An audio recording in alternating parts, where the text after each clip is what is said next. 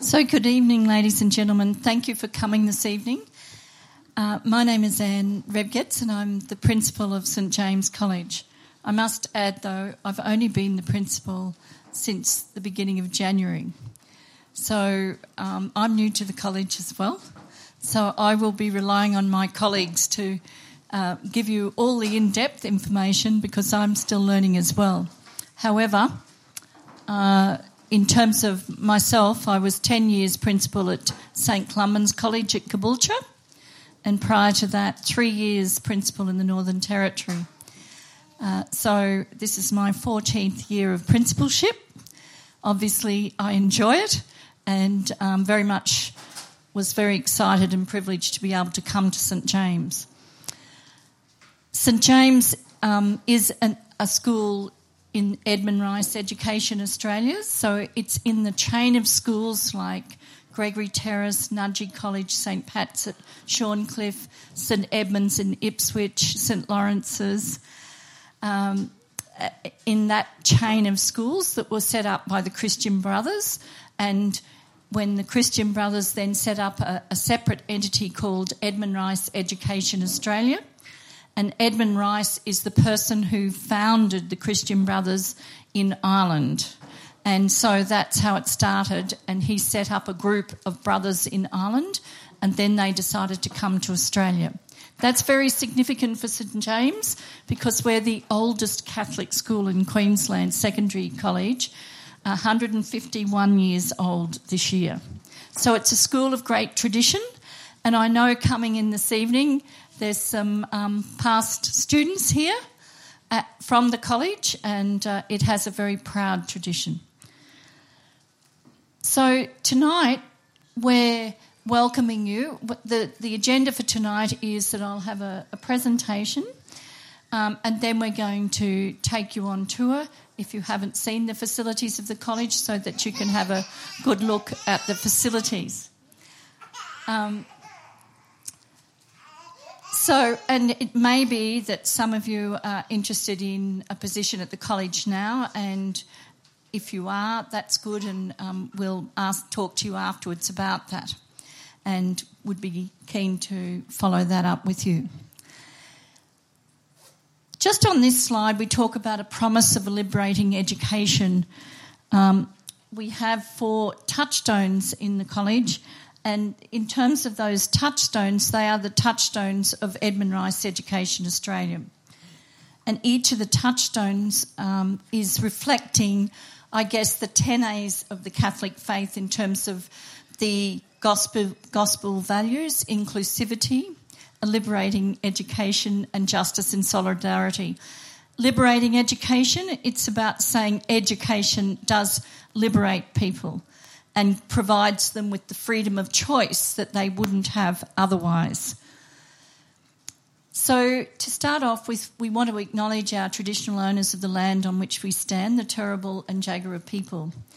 And what's really special, that not many schools I know, we actually have our own Indigenous dance troupe. And all of the people in the dance troupe are our students.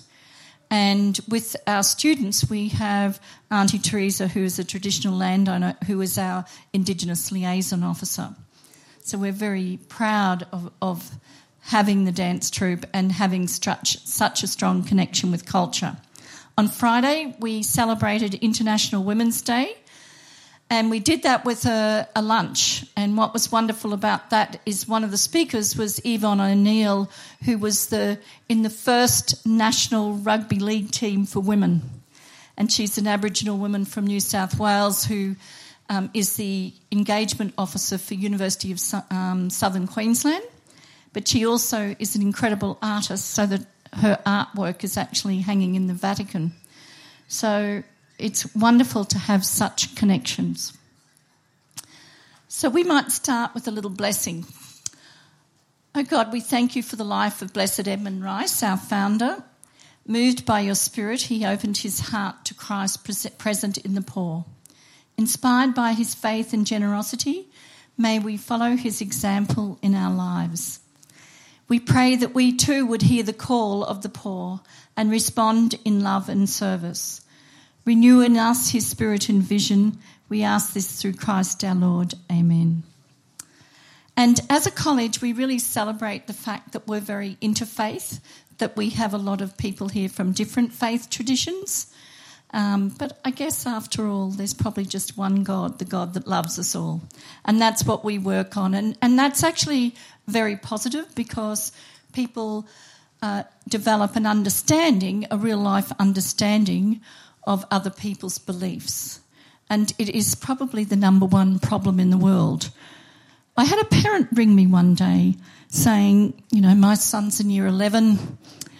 He doesn't want to do religious studies or religious education in Catholic school. And I said, well, I can understand that you mightn't want to study religion. But I said, what does your son want to do?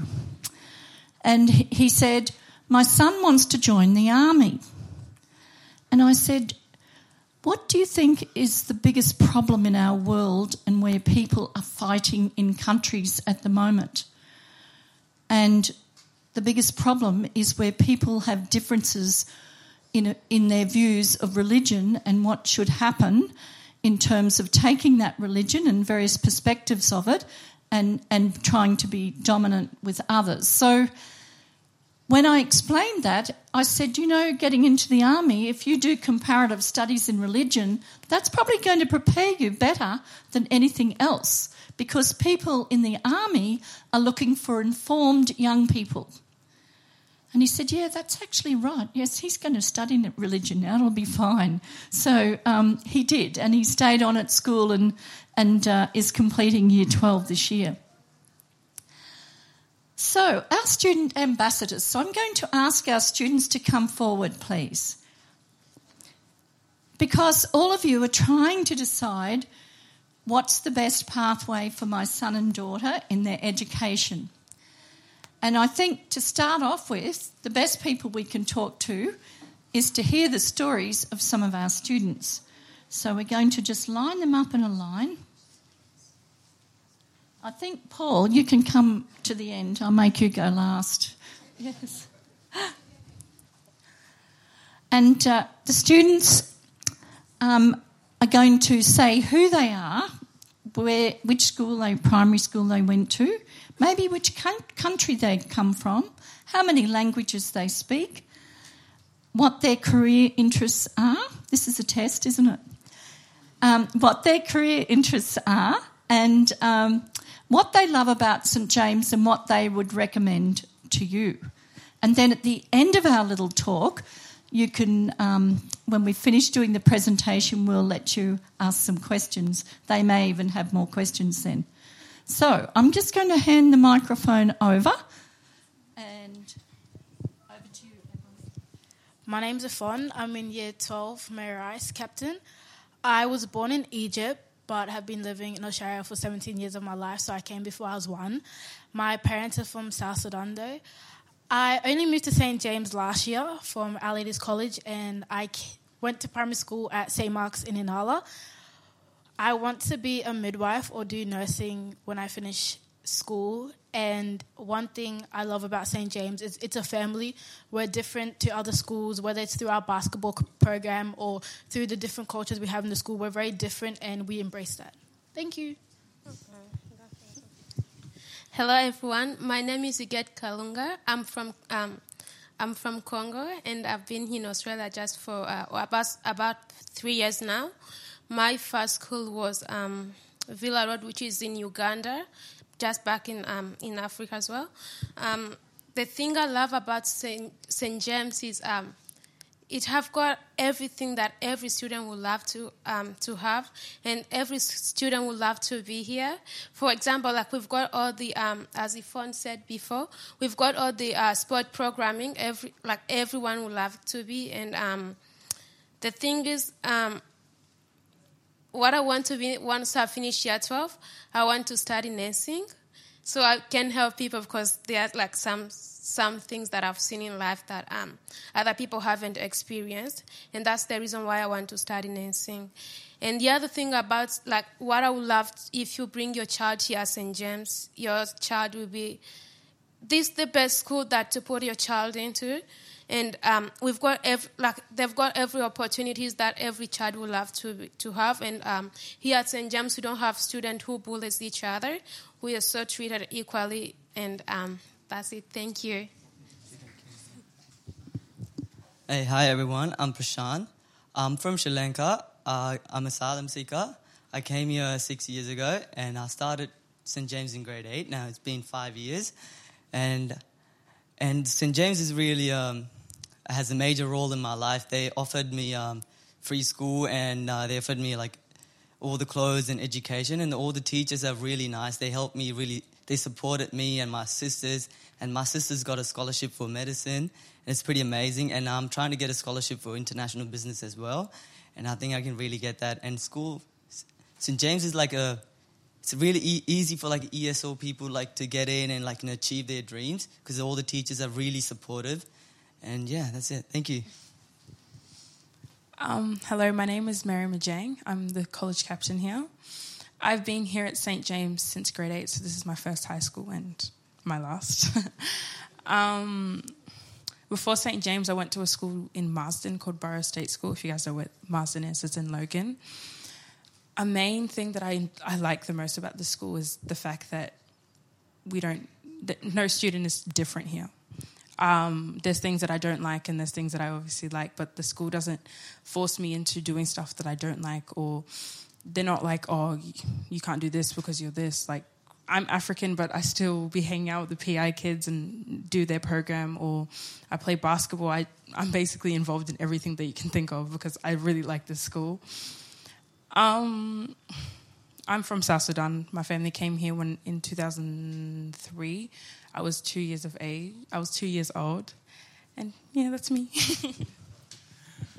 Hey guys, I've had an um, opportunity to have a chat to a few of you, but for those that don't know me, my name's Gabe. Um, I sadly only speak one language, but whilst that I say that, I do hope that I'd be able to say that I know a fair bit about lots of other cultures. And that is such a big thing that I'm able to say moving forward. It's a big thing that I can put in front of many other things on a resume that may not that you may not particularly be able to write down, and that's just through St James.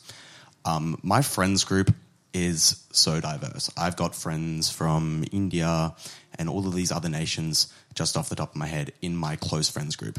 When you come to St. James, you don't just sign up for an education. You sign up for much more than that. You sign up to be able to know more about different cultures, to be able to experience different cultures, not only through the way that St. James does it, but through the friendships that you make. And I think it's a fantastic, not only opportunity that I've been given, but privilege to come to St. James College and to be able to represent the, uh, the student bases here tonight. Thank you guys so much. Hello, everyone. My name is Ndonde Fikiri, and I'm year 12. I, I am also a Hogan captain for this year. I am from Congo in the center of Africa. Um, I have come to St. James since year nine, and this is my last year, like Miriam said. I enjoy being at St. James because I call this school as my second family. Basically, everything that I do outside school is being here. If it's not being here, then it's home. If it's not being home, and then it's here. This is my second family. I also love studying here because at St. James we get freedom to learn. You just choose anything that you want to study. So if your child is if your child is very smart or if your child is very good in sports, you can bring them here. There's good options here, as others said. If you're really good in basketball, this is the best school for you. basketball here it's it's one of the best sports that we have and here you can get scholarships through basketball like one of our students did last year she was a girl and she got a scholarship in los angeles and that was amazing i was really proud of her and yeah did i say everything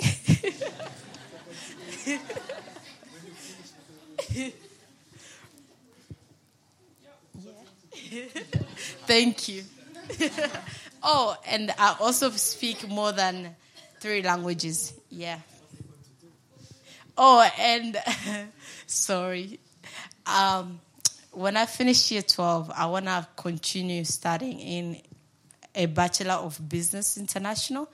Hopefully, I can achieve my dreams of traveling everywhere.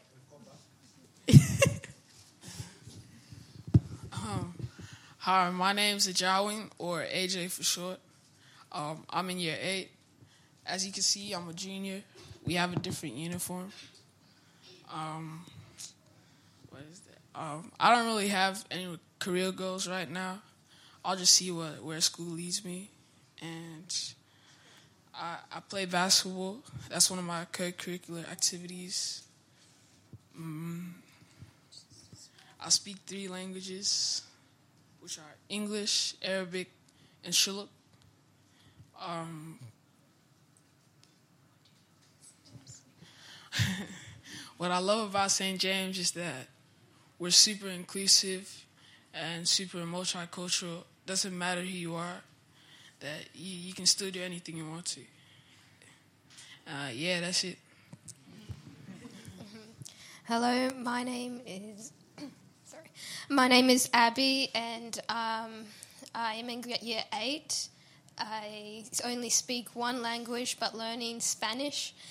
Um, I the school before I went was Jindalee State School, and um, this school really helped me with my confidence, and um, it really made me be myself.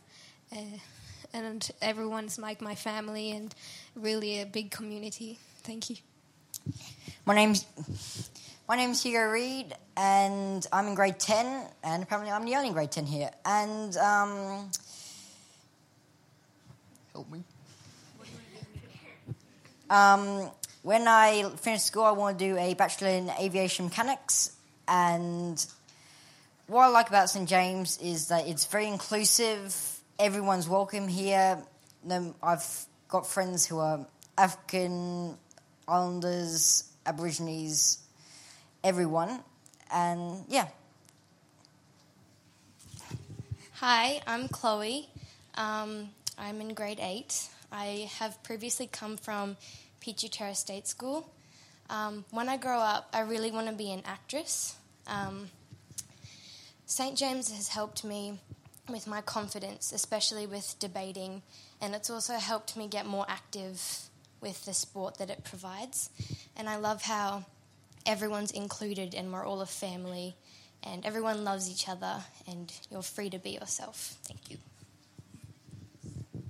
Hey everyone, my name is Dominica Wilberforce and I'm one of the Longhouse captain as well for this year and I'm in grade 12.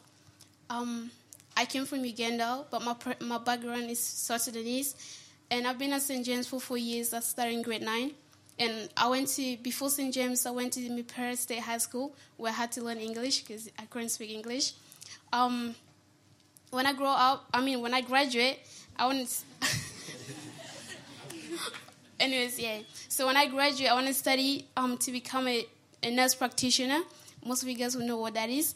Um, something I love about St. James is, as everyone said, it's really inclusive and it's diverse. Um, it doesn't matter who you are, where you come from, like what culture you are, what tradition you have. We're all one family. We're all here together as one family, and that's what that's what we are. And it's a it's a place of global learning, you know. And that's what we do at school. That's what we do at St. James, you know. You bring your kid here, they all feel they all feel welcome. You know, we are all one family. You feel home, you feel welcome. Everyone talks to you, and everyone is like willing willing to like willing to welcome you to the school and you just feel love as soon as you come through the gate. Kids just welcome you, like, how are you? Come through, you know, what's your name? You just feel welcome. A lot of kids move from other schools and come to St. James because at their old schools, no one talks to them or they don't feel inclusive to their schools. And when they compare, when they compare their schools to St. James, they see so much differences and they say, how do we really, how do we really learn how to be inclusive at, um, at St. James College? Because other schools don't really do that. And I say to them, it's not, it's not about your culture or who you are. Whenever you come to, and whenever place that you go to, just know yourself that we're all one and one family and we're together. Thank you. Uh, hello, everybody. My name is Paul. My last name is Paul. yeah, it's so good that you have to say it twice, you know? but yeah. Yeah, I came to um, St. James last year. I'm one of the college captains um, with Miriam as well. Um, I came from schooling in Melbourne um, la- um, before last year, and I was born in um, in South Sudan, which was uh, a war-torn country back in the time. And me and my, my mother and my brother, we we fled the country and moved to Egypt. And my mom began to teach there for a little while, but it was still a dangerous place as um, they didn't really like Sudanese people there. Um, they used to call us names and stuff because uh, we had different color skin. But luckily, we had the opportunity to um, to come to Australia as um, refugees, and um, we were invited here and accepted. And um, when I finished school at uh, St. James, I hoped to do medicine. And after I do medicine, I wanted um, to become a doctor and to go back to my country and hopefully um, start a hospital, as I believe everybody has the right to, to be healthy and to have the freedom to do whatever they want, because everybody has a skill and that skill needs to be shared um, with the world. Uh, something that um, I enjoy about St. James is that they produce global learning um, through the um, wide multicultural that they have here. Um, in like certain events like Culture Night that we have here, um, uh, many students they perform their traditional dances from their countries, and I really like that because uh, I get to see um, the different unique um, things that come from different people, and I really enjoy that. Thank you.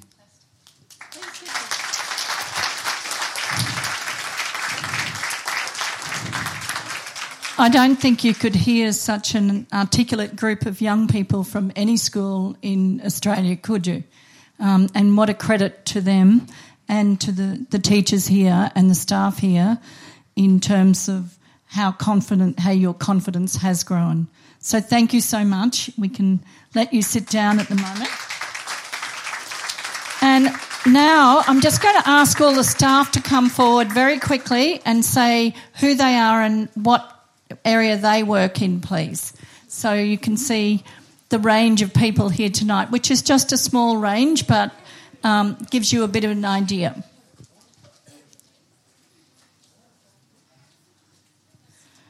I said all the staff.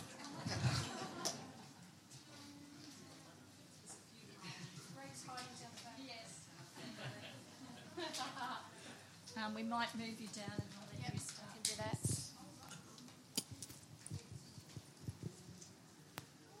Um, hello, ladies and gentlemen, and students. Thank you, students, for that. That was um, certainly beautiful to listen to from all of you. You should be very proud of yourselves.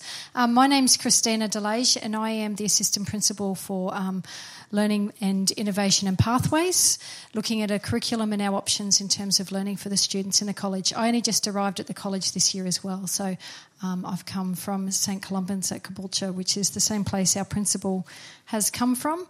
Um, and yeah, very excited to be here and part of St James. Hello, all. My name is Jessica Whalen, and in three weeks I will be Mrs. Tershwell. So it's a very exciting term for me. Um, I don't need a clap. Um, my role here is Director of Learning, Innovation and Pathways. So I work with Chris to um, track student outcomes from students um, across all years of the school, so 7 to 12. I've been here for seven years and I absolutely love it. Um, and watching students do what they did tonight makes me very proud to work here. Um, and it's wonderful just to see them grow and develop throughout the years that they're here. So very proud um, employee here at St James. Thank you, Mrs. Trunchbull. Oh, sorry, that's that's from that's from the movie from Matilda, isn't it? David Cantwell's my name, and I'm the business manager here at St James, and this is my seventh year. Uh, never a dull moment. If you want to talk about accountants and their personalities, trust me, uh, no one with a normal accounting personality could work in a place like this. This is an extraordinary place. Uh, my job is really anything that doesn't involve the educational side and really to keep the back end working. So that's the insurance, it's the payroll, it's the administration, it's the it's all of the above. So um, a very exciting place to be. As I say, I've been here for seven years, and it's always just an incredible inspiration to hear our students speak. Um, I feel very blessed to being in a place like this. Um, hi everyone, my name is uh, Izzy Kubunameda. Uh, the kids and the staff know me as Mr. K. Uh, I've been here about 14 years. Uh, I am the Director of Student Wellbeing. Um, so I look uh, over with uh, Deputy and the four house teams at the pastoral care of the kids at this school. It's a great school to go to. You should send your kids here. And hi, I'm Donna Martin. I'm head of um, inclusive education, um, learning and teaching enrichment. Um, and so my job is to assist with students with um, learning learning needs, but also um, students um, where we extend as well. So it's the whole gamut. And welcome.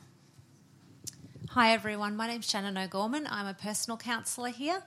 Um, I think I speak for all the staff here in that most of our details are easily accessible on the website and in your packs tonight. So if I can help any families as they think about these decisions, make their way forward, please do email me. Um, I really welcome inquiries, so that'd be great.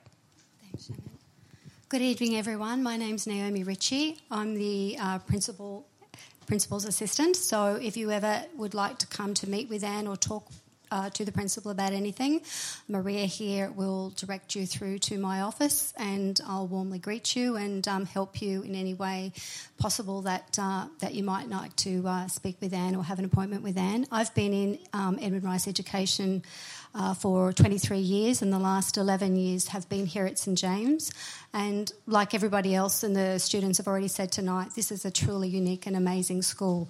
The school I was at prior to was an all boys school, and this school being multicultural, being co-educational, I can't speak highly enough of it. It's so warm, it's so inclusive, it's so inviting, and it's so genuinely caring. And we have a fabulous uh, cohort of very professional and dedicated educators and I don't think your children could be in better hands. Thank you. Hello, my name's Maria Young, and I'm receptionist and enrolment officer. So you'll probably, um, a lot of you will probably know me. I've spoken to you. I've been here for 14 years this year, and um, if you can just remember that I'm the older sister. And what I mean by that is my younger sister works here, and the kids get a little confused and they think we're twins, but we're not. But if you just remember, I'm the older sister, and I'm always happy to talk to you with any enrolment inquiries that you have. Thank you. They are most definitely not twins. Um, and she's, I've just got the microphone off the nicest person in the world. Um, I'm the deputy principal here. I'm Marty Wiseman. I've been this is my ninth year here, so uh, have a little bit of experience and um, can honestly say it's a place that uh, definitely gets under your skin. Um, it's a place where teachers uh, teach children first and content second. Uh, the most important thing uh, for a teacher to do here is to be in relationships with uh, the students that they teach.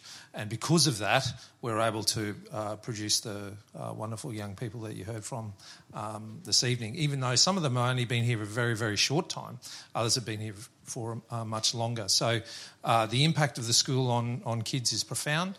Uh, it's why I guess I'm still here.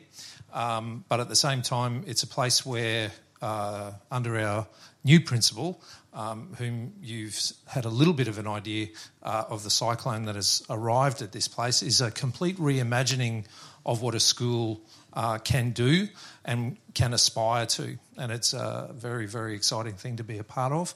Um, and I thank you very much. Thank you. Thank you, everyone. And um, yes, please give them a big round of applause as they deserve that very much.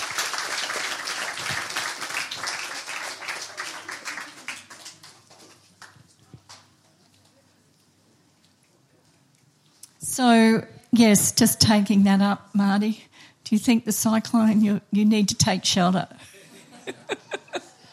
um, so, in terms of, yeah, having a blueprint for schools, schools are businesses, schools need to have strong leadership, we need to know where we're going.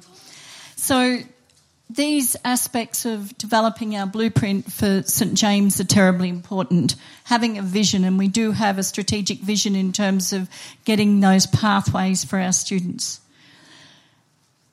We have a culture, and I think you've you've got a really good insight into the culture of the school from what you've heard. But the culture is very student centred. And that means the students' outcomes are number one.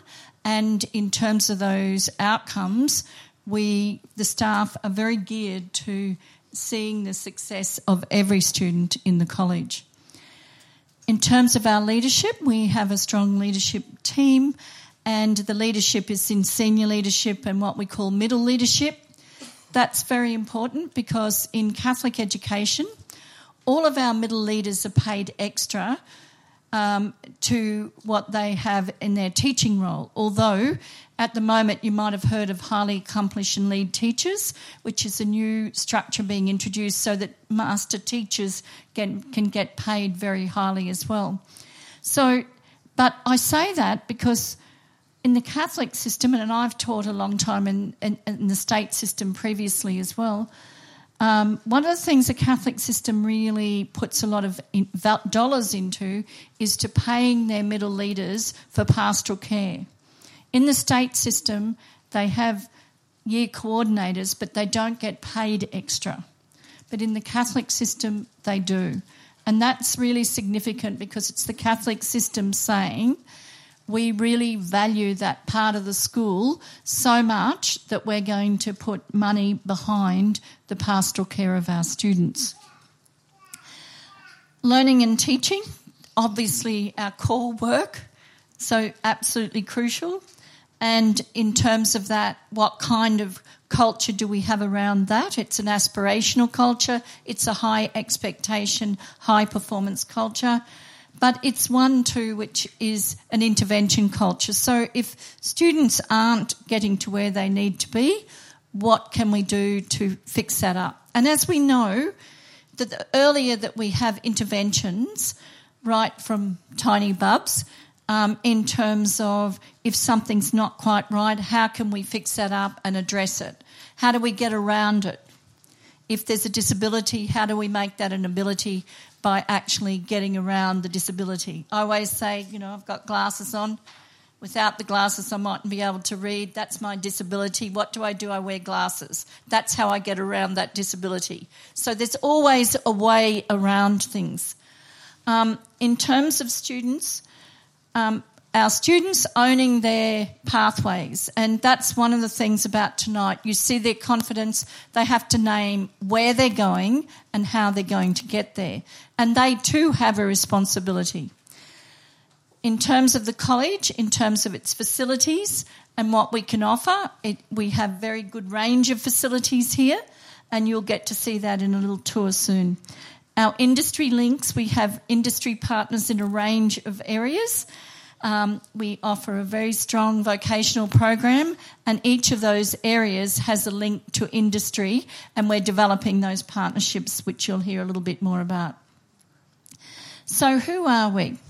I've mentioned the 151 years, the touchstones, a strong focus on global learning, academic and vocational training outcomes, multicultural, multilingual.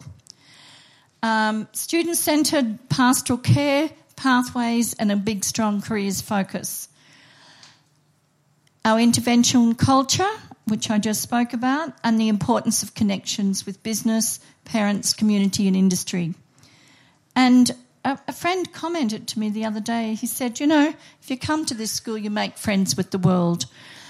We have a, a board, the college has a board, and one of the members of the board is a recruiting officer for Rio Tinto. And when I did a presentation to the board just recently, meeting them for the first time, um, I spoke about this and the importance of being global learners. And she said, exactly right. She said, That's my job in Rio Tinto. I hire people. We are looking for people who understand the world. Our company is a multinational company, and if we don't have people who can understand the world, it, they, she said, anyone can get a degree. We know there's heaps of people now getting degrees. We know that in by 2030, the two countries that will have 60% of all the degrees in the world will be China and India. We live in an incredibly competitive world that is just growing in that aspect. I think something like 80% of PhDs in the world are coming from India. So, in terms of the world, the experience that you get here is the global experience, as the students so clearly articulated. And that was one of the things that attracted me to apply for a position at this college. I put this slide up about affordable excellence because, you know, we are a fee paying college. So you might think, well, my choice is to send the students to a state school, a government school, or a non government school, and we're, as I said, a Catholic school. Well, what is the difference? Well, it is a global learning environment with multiple pathways, and we have an all inclusive fee. So our fees at the moment are around about $7,000. I think it's 6900 You'll see it in the pack. But uh, that's all inclusive. That includes your one to one laptop. If you do a comparison to the state schools, it, I worked out that it probably costs about $2,000 a year for of that amount that you would pay in a state school anyway. It's just that you don't pay it up front because our fee includes the camps, the excursions, the the travel costs to go to um, different sporting venues, and in the state school you have to pay for that separately. So, in terms of what you're actually getting, that's why I call it affordable excellence because you're getting all those extra things as well. The reflection days, the retreat programs, um, in addition to the government schools we also have that personal um, approach, and our, our, you heard a little bit about the basketball program. Well, today our students in the Southeast Queensland futsal competition, our seniors got first place of all the schools, and our juniors got second place. They lost by two goals, apparently.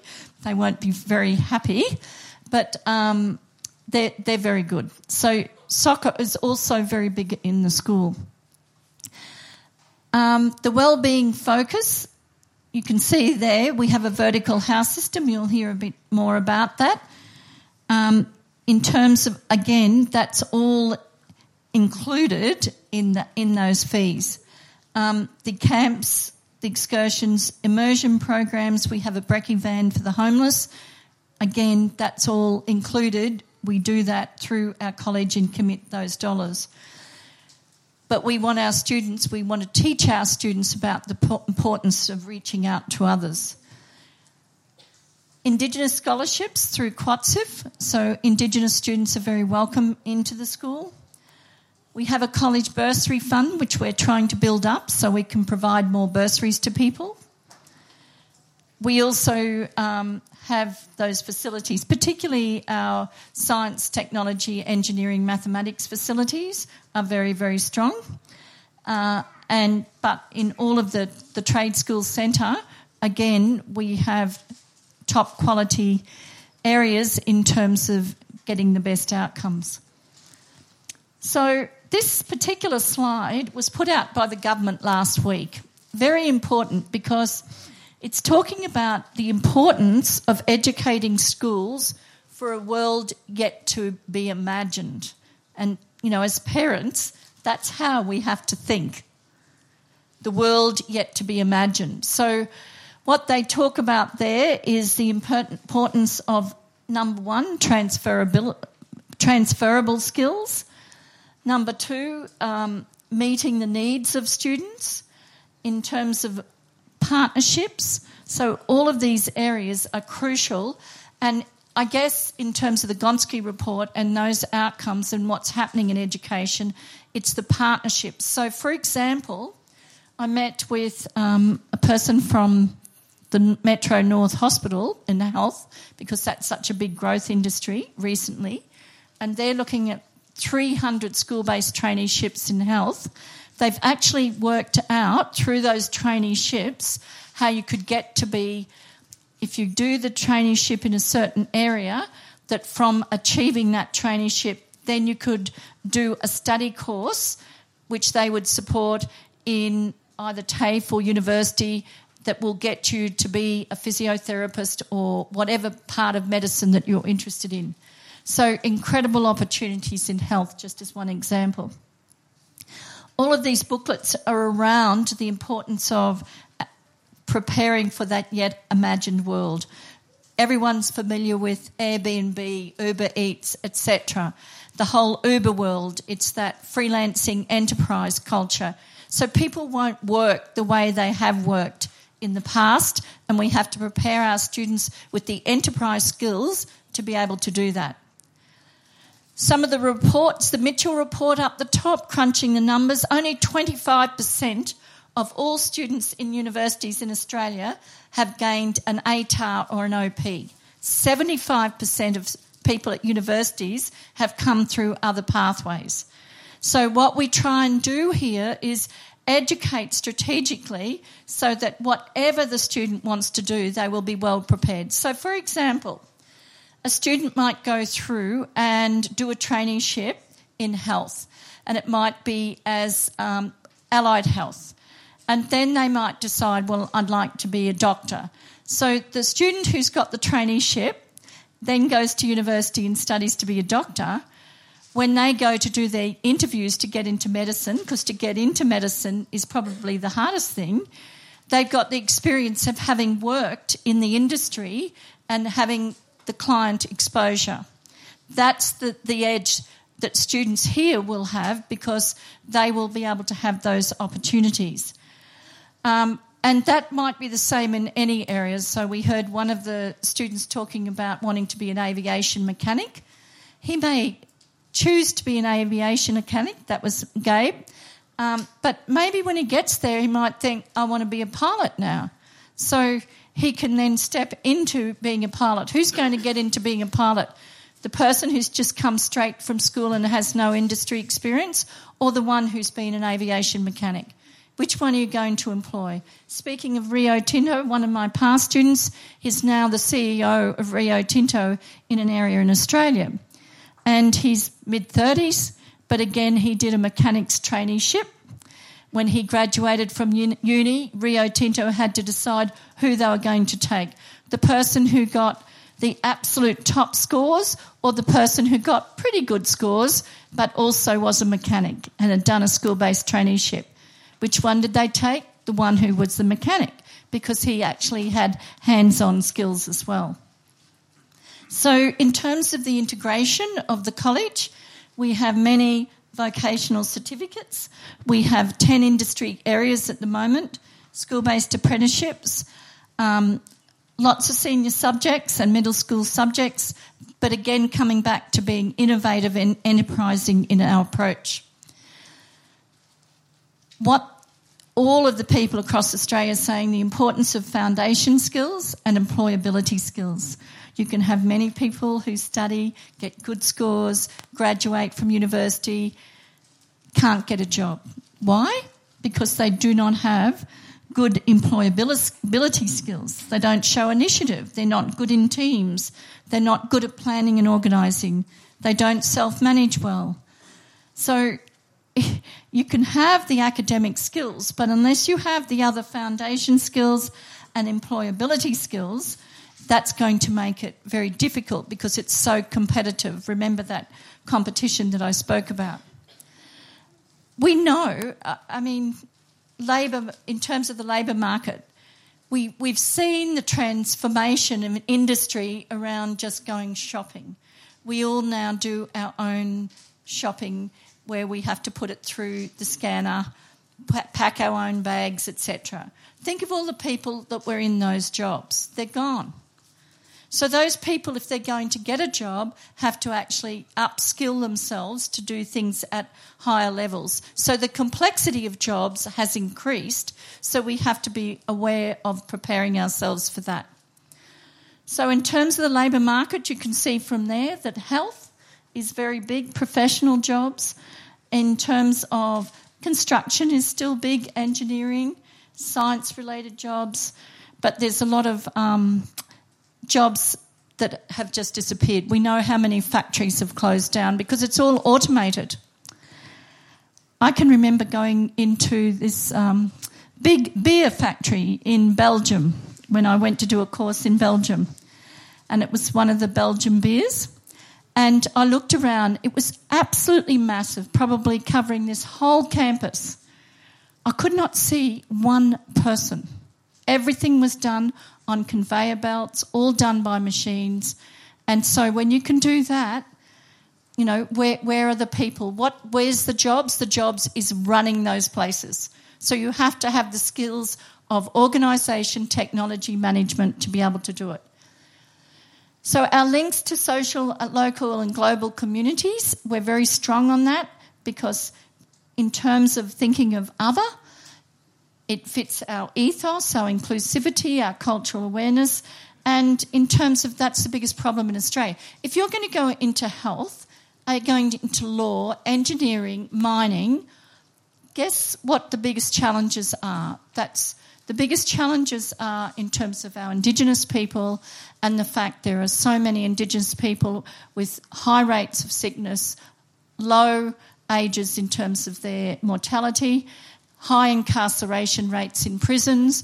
So we've got this huge challenge in our society. So the first question you're going to get asked if you go into medicine is, what do you know about Indigenous health? What exposure have you had to different cultures? You go to St James, you can talk about, well, I know cultures. I went to a school that was multilingual, multicultural, had an Indigenous dance troupe, etc. So we try to get involved in all the events that we can in terms of that. And now I'm going to ask uh, Mr. Lays to come and do the next stage in terms of explaining the curriculum, which you're probably very interested in, what happens in year seven. Um, okay, I don't actually have my glasses on, so please bear with me. Um, but essentially, the curriculum across well across the whole school, the idea is that students are able, um, once they've had a taste, I guess, of subjects in year seven and eight, that they're choosing subjects that they have more interest in and building up into the subjects that they really um, are thinking potentially might be a pathway for them in senior. As um, Ms. Rebgetz has already said, certainly by the time students are in year 12, it's not too late. It doesn't matter if what they've chosen is not the pathway that they want. Whilst that's our ideal, is to make sure that we're giving them all of those opportunities.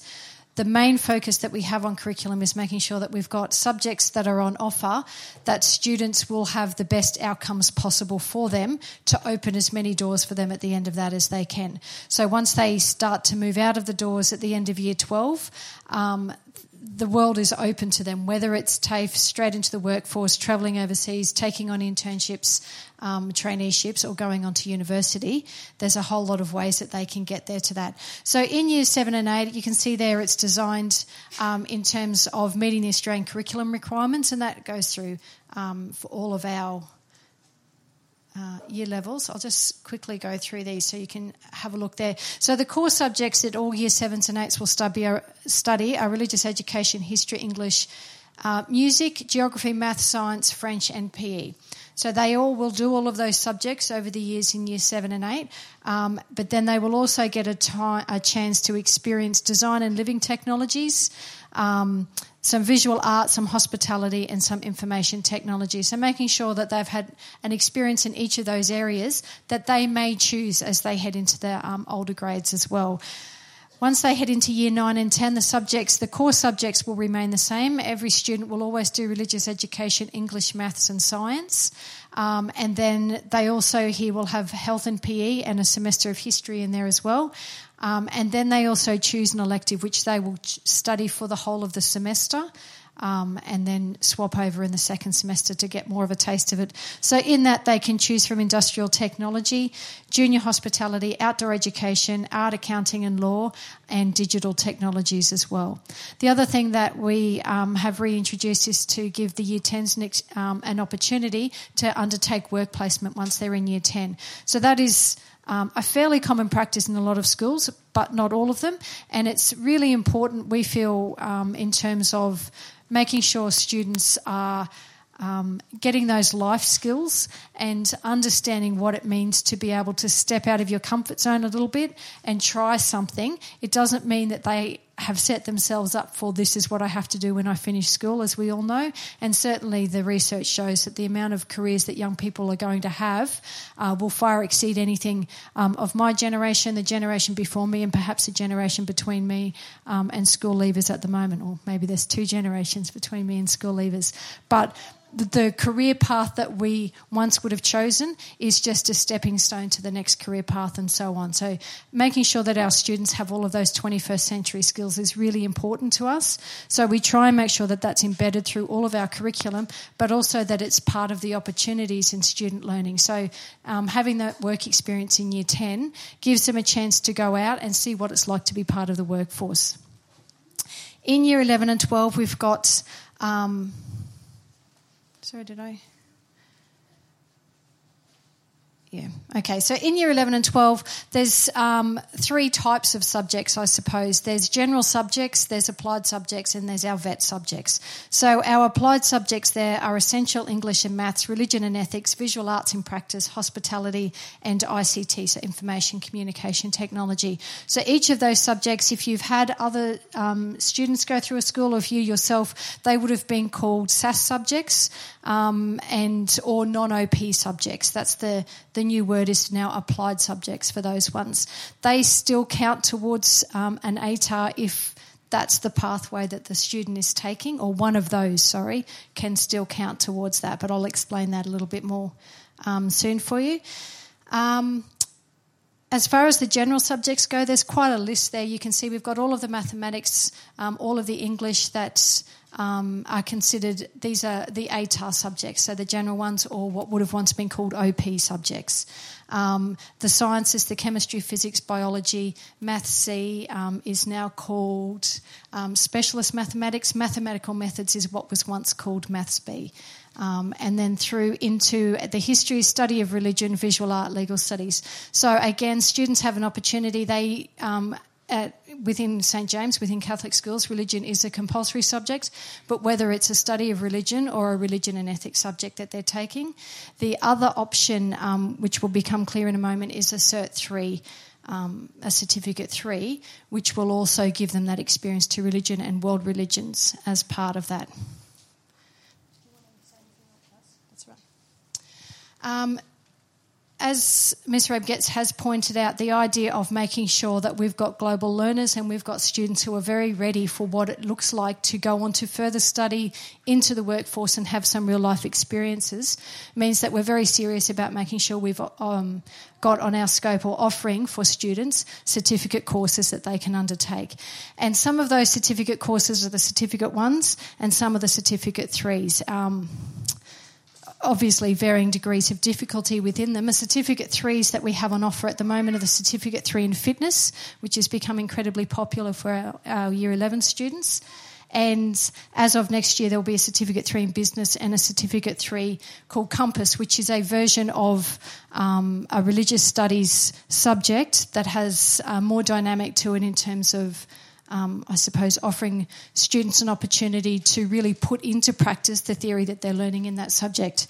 Certificate twos include our outdoor recreative industries, um, engineering. Um, the students actually this year are very excited. We've signed up with a new provider for the engineering certificate, and it's um, a company called Formula Student. And Formula Students um, over the two years, the students actually build a race car that then gets taken out onto a racetrack and they get to race against other schools. Um, so that's a really exciting and all the different dimensions in terms of the engineering of that, from the fabrication through to the mechanic side of it and the design as well. Um, and then we have our certificate one and two in digital design and business, kitchen operations, furnishing, and construction. So a lot of offer, a lot of variety, and making sure that we're giving kids a chance to really um, be able to get into that workforce with skills that are use, um, useful for them. Did you want to do this? Or? Another about the cost of every school?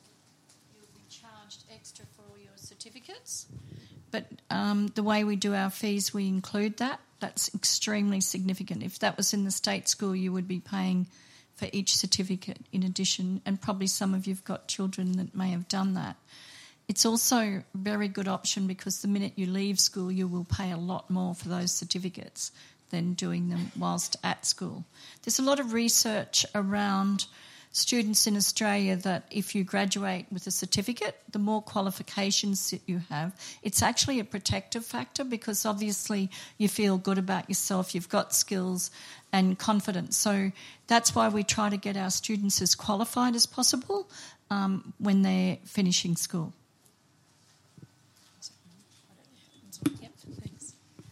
Um, and finally, I'll just sort of talk to you very briefly um, about the ATAR because it is um, a little bit of a mystery out there for some people, and, and some um, schools are, are, struggling with their audiences understanding it. It's really simple in terms of ATAR is a pathway into university. It is not the pathway into university. So, not all universities require a student to have an ATAR or what was up until the end of this year an OP.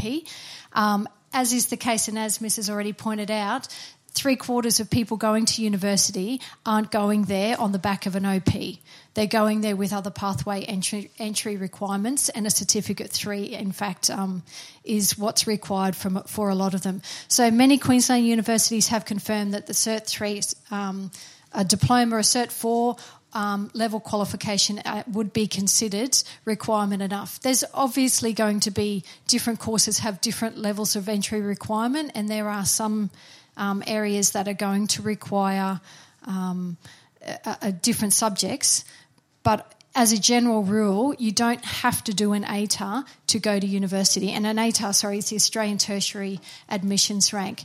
So not all students will or should be aiming for an ATAR, and it's not just our philosophy, but in fact it's the QCAA's philosophy that the best pathway for a student is to do the courses or the subjects that they like the most and that they will have the most success in. Because if, if they're going with something that they enjoy and that they want to do, then ultimately that's going to lead to higher results for them at the end of the day, rather than struggling through something that they have no interest in. Um, so that just shows you to calculate an ATAR without going into the details of that. You need five general subjects. So they're the ones that I was saying before are what we once would have called OP subjects. Um, however, you can have four of those subjects and either a certificate three or one of those applied subjects. So, visual art in practice, for example, and your four general subjects. Usually, that will require them being um, general maths and general English and two other subjects. And then, if it's a Cert three in fitness or the Cert three in business, that would give that would generate the number um, required to get an ATAR as well. Oops. Okay, I think Mr. Wiseman. Think he literally just stepped outside for a second.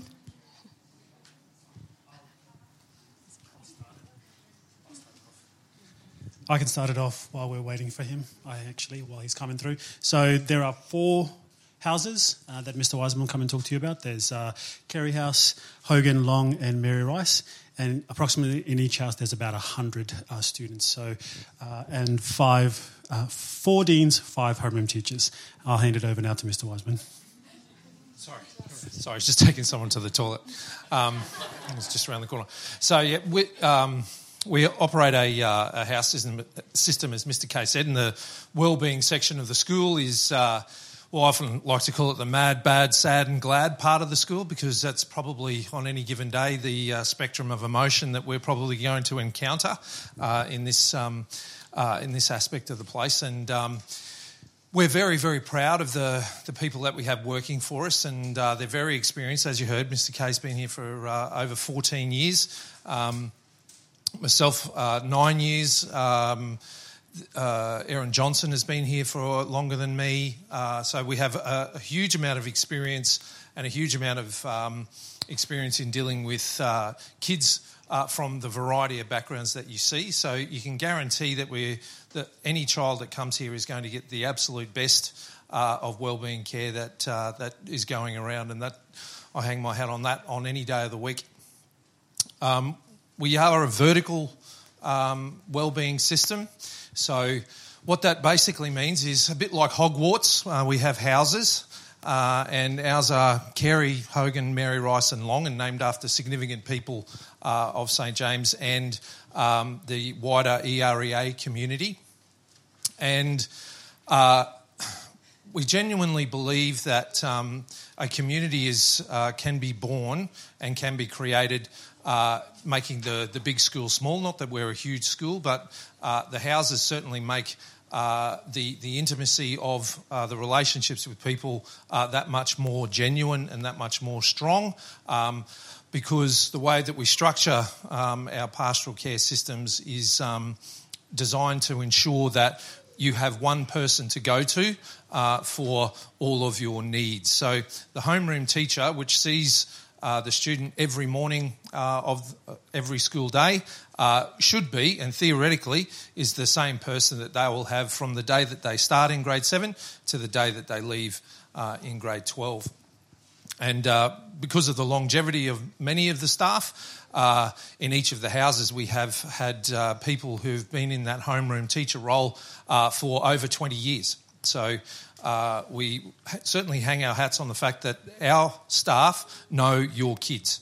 And uh, that's probably as, as rock solid a guarantee as I can give you that uh, we will be uh, making sure that your child is looked after uh, in this place. Not only that, um, but as you can see, our uh, we have house leaders and our year 12s adopt a, a leadership role uh, in that homeroom. So you can imagine that they have been in there. Large numbers of them have been in uh, the homeroom since grade seven. And so after six years or after five years, uh, they, and you heard the students say they feel like they're home. And uh, their homeroom is almost like uh, that old uh, bar show called Cheers, where everyone knows your name. It's a place where everyone knows your name. So um, we like to foster that particular relationship for our Year 12s, and the ownership that our Year 12s have over uh, the homeroom uh, is certainly one of the most profound things that we have. So our team looks like this. Um, so myself uh, get to lead this group of people, which is uh, which is a great privilege. Uh, next to me um, and next to my office, which you'll see on the tour, uh, is uh, Yolanda, who's the other sister. Uh, to Maria, and she looks after that particular part. So, any issue that kids have throughout the school day, whether they're coming or they're going, whether they need a band aid or whether they need to go to hospital, or uh, whether they're hungry or whether they're thirsty or whether they need to find a room or for whatever reason um, that a child is not or out of kilter for uh, any reason at all, uh, Yolanda is the, uh, the port of call there uh, and helps out um, as much as she can. We created a new position this year, uh, and uh, Mr. Kay is in that as Director of uh, Student Wellbeing. Uh, and there's certainly not a person who is, has more expertise uh, in St James and in the wellbeing area uh, than Mr. Kay in order to do that job. And together we, we look after the house deans and our college counsellor, um, who I'll talk about in a minute, and what she does and the profound effect she has on kids and families. And as I said, the homeroom teachers sort of uh, feed into that uh, that structure there to make sure that it's a rock solid um, web of uh, care for uh, your kids. We do have sport, and the kids talked a lot about uh, sport. And um, on Wednesdays, we, we do run an inter school sporting competition with a number of uh, schools uh, in the South Districts area, which include um, schools like Balmoral and uh, other Christian schools and uh, a wide variety of uh, different competitions. And they are loosely divided into the two seasons that you see there. So at the moment we're in the summer season. Um, and you heard Ms. Webb Rebgetz talk about our futsal uh, carnival, which was on today, which uh, we did pretty well in uh, with the three teams that we sent. But including futsal, we have volleyball, basketball, and touch football. And then moving into our winter season, uh, we have netball, football, which is uh, soccer, and uh, rugby league, and also, which is not on there, OzTag, um, which is a version of touch football, um, which uh, we include there, in which we play other schools.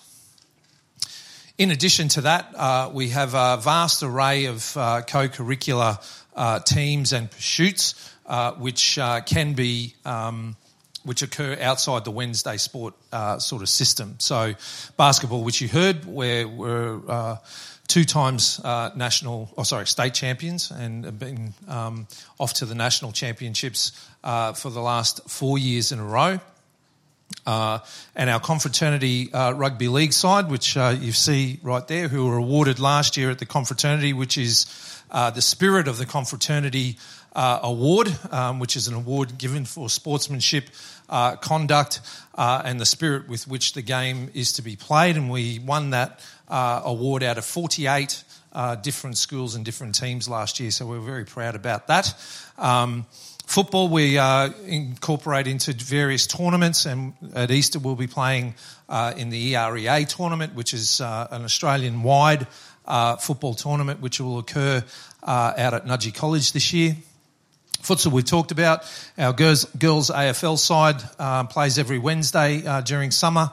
Uh, netball we play in the CaSSA Cup, uh, which occurs on Wednesday afternoons, uh, as well as in the uh, QISSN confraternity um, netball competition, which runs alongside the rugby league tournament in um, June July holidays.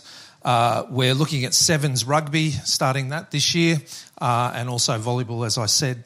But in addition to that, we have a myriad of cultural uh, and uh, other activities, including debating, um, singing, choirs, uh, our singing ensembles, our musical ensembles, uh, cultural dance groups, and our cultural night, which occurs in May, is something you should all put down in your calendars to come along. It is an absolutely spectacular evening. As I said before, uh, you met Shannon. She uh, works uh, with us in our, as our personal counsellor. And her, the array of work that she does with students and families uh, is incomparable.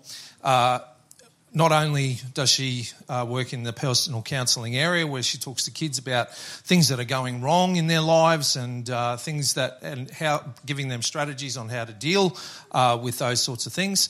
Uh, she liaises with uh, a wide variety of health professionals, including psychiatrists, uh, psychologists, um, social workers, etc. Uh, she is a family therapist uh, by trade, so she offers a, a family therapy support which operates um, outside of school hours, so in the mornings and in the afternoons uh, on your uh, choice if things are not going right uh, in your family at home. Uh, we have a group therapy approach to anger management. So, a lot of our students who have difficulty, like a lot of teenage boys in particular, but certainly some girls uh, who have some issues in dealing with uh, processing anger issues, uh, we have a, um, a research based and evidence driven uh, program there uh, that works very well. group therapy approaches to other things, our restorative justice uh, process, which is the cornerstone of our behaviour management system, uh, runs when things go wrong uh, between students, and Shannon runs uh, RJ meetings with them.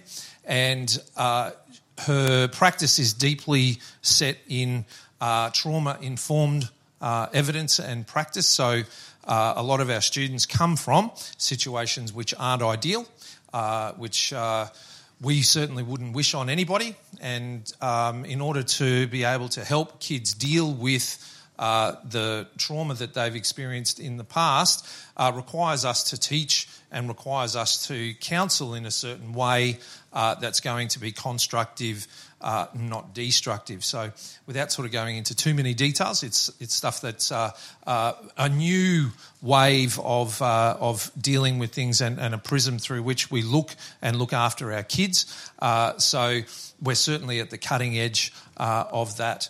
And finally, there um, one of the phenomenons that's becoming more and more prevalent uh, in society, and, and certainly the growth in homeschooling uh, is, a, is an example of this, where uh, students are finding it more and more difficult to come to school and to uh, participate in the schooling mainstream schooling system.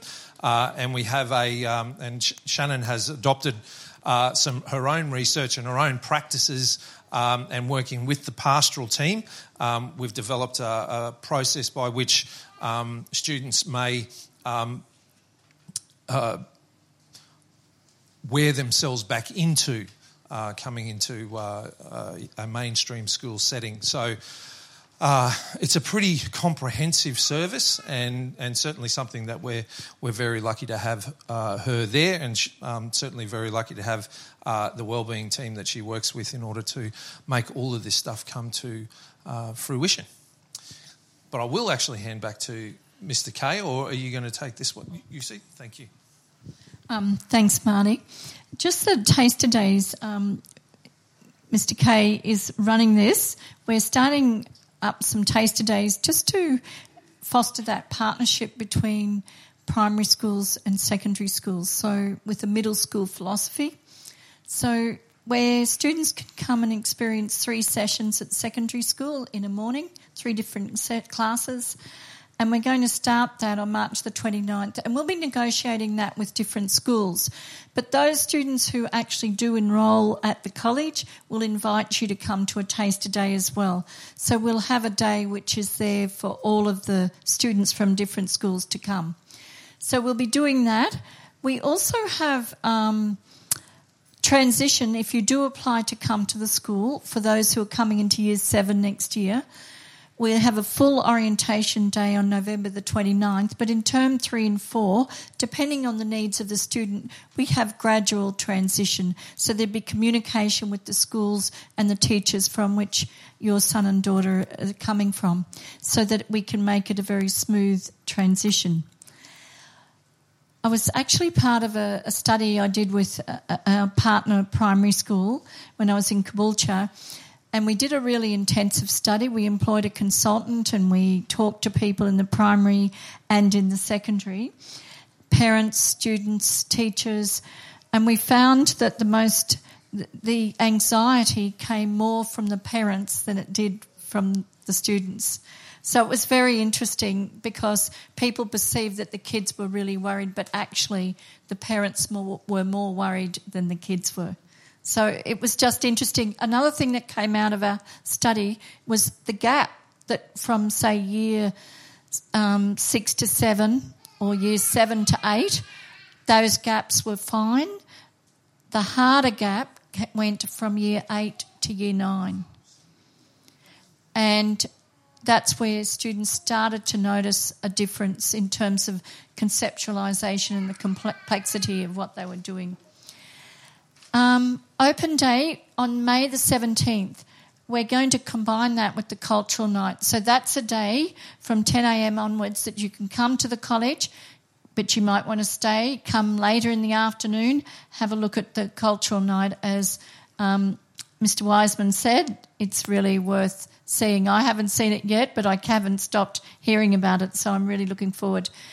Uh, we have a lot of sporting carnivals as well, and we may even have some which are for primary students, particularly because our students do the vet certificates in certificate two in coaching and certificate three in fitness, and part of their competency requirements is actually to work with younger students, which is really great.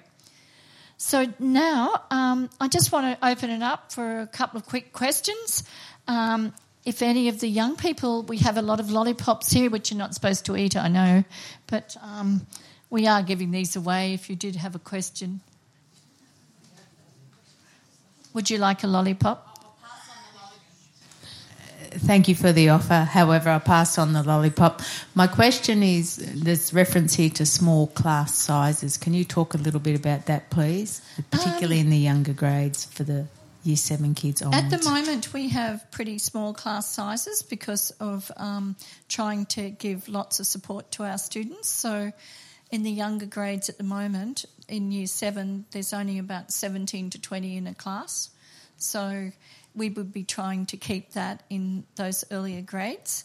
Um, but it, and so, yeah, in terms of that context, that's what they are now. And they're about 20, I think, in year eight in, in the classes, about 20 in year nine. So maybe a bit, bit more, 25, maybe a bit.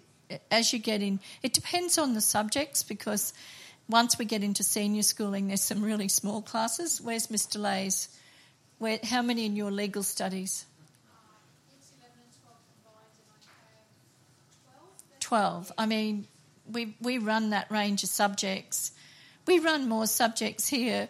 Peter Chapman, who's the regional director of Edmund Rice Education Australia, he was the principal at Gregory Terrace. Some of you might know Peter.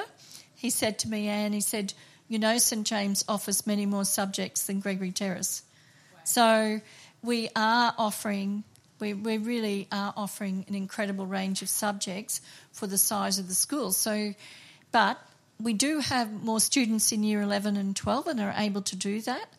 Uh, we have 50 international students at the college from China and a lot of Korea, and that actually adds to our uh, what we can offer, and also they're pretty aspirational as well in terms of well, if you're going to come out from China and study in Australia, you want to be here, and then you often are wanting to go into, particularly in the sciences and mathematics. So, yes, other questions? Two quick questions. Um, how many students go to the school? Um, at the moment, there's about 420 students. And um, do you guys have a good debate team? We sure do. We have a top debate team. They beat All Hallows last week. And I think you deserve at least two lollipops.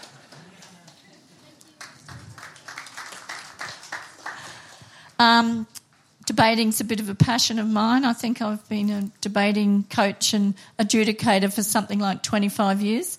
So I strongly believe in debating. Very important skill. When do you do science competitions? When do we do science competitions? I think we do science competitions all through because science itself, you can sit for those the the testing competitions, but there's also competitions that are fun competitions that you can enter as well. So we're always on the lookout for whatever's going on. And the World Science Festival's coming up too, so we would be encouraging students to, to take part. Plus science is so integrated. Like we talked about the engineering the car, that the students will make the engine and then race that car out at Narangba. And that that's science, isn't it? To be able to build a car, the engine of a car. Yes, hands on science. That's physics. Mm. Any other questions? Is there enough places here, like given the popularity of the school, are many kids turned away or unable to be offered a position, a spot in the school? Every every person is considered in terms of their application, and I can speak honestly that I haven't turned anyone away. But it's about the suitability of the school for the child. If if sometimes you know when you sit down and discuss it, you might think yes, it is the best place for my child, or you might think no, they may be better in a different setting. So it's about you've got a pretty good idea of what we're offering.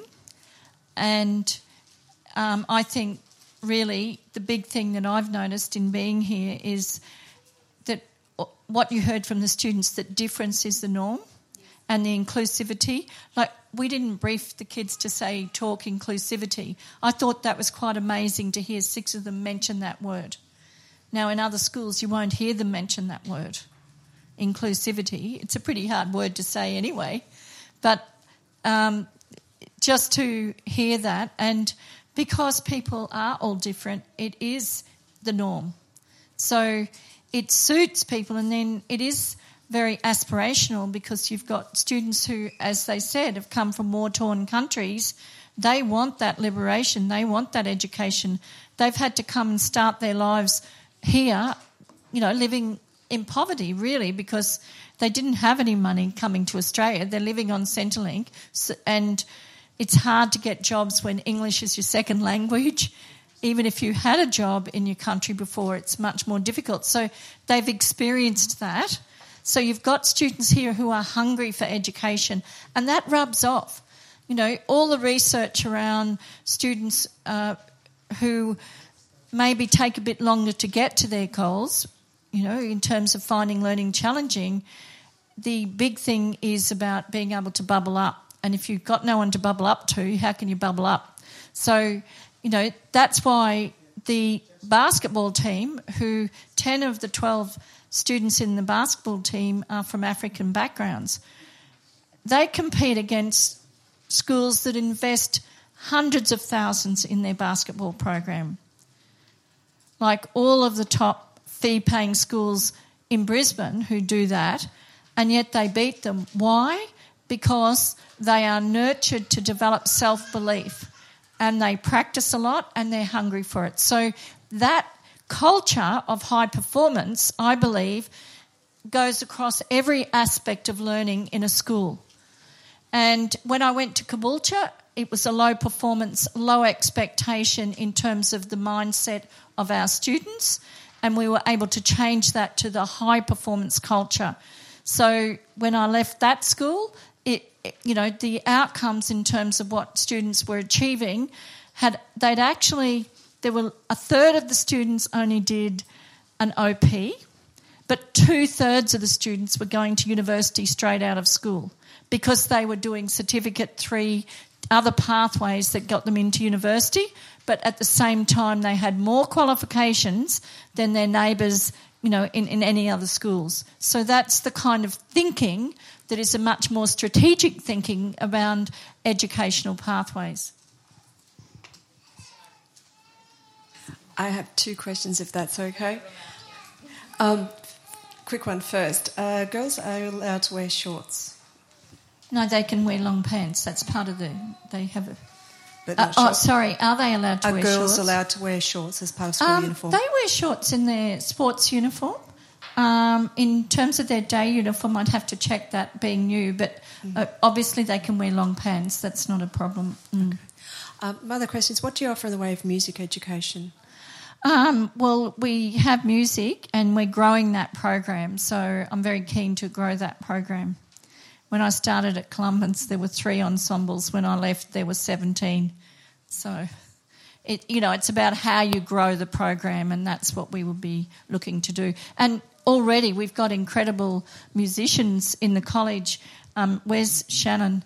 Uh, at our International Women's Day choir, it was incredible to hear the way this group of um, years seven and eight, nine, and students sang.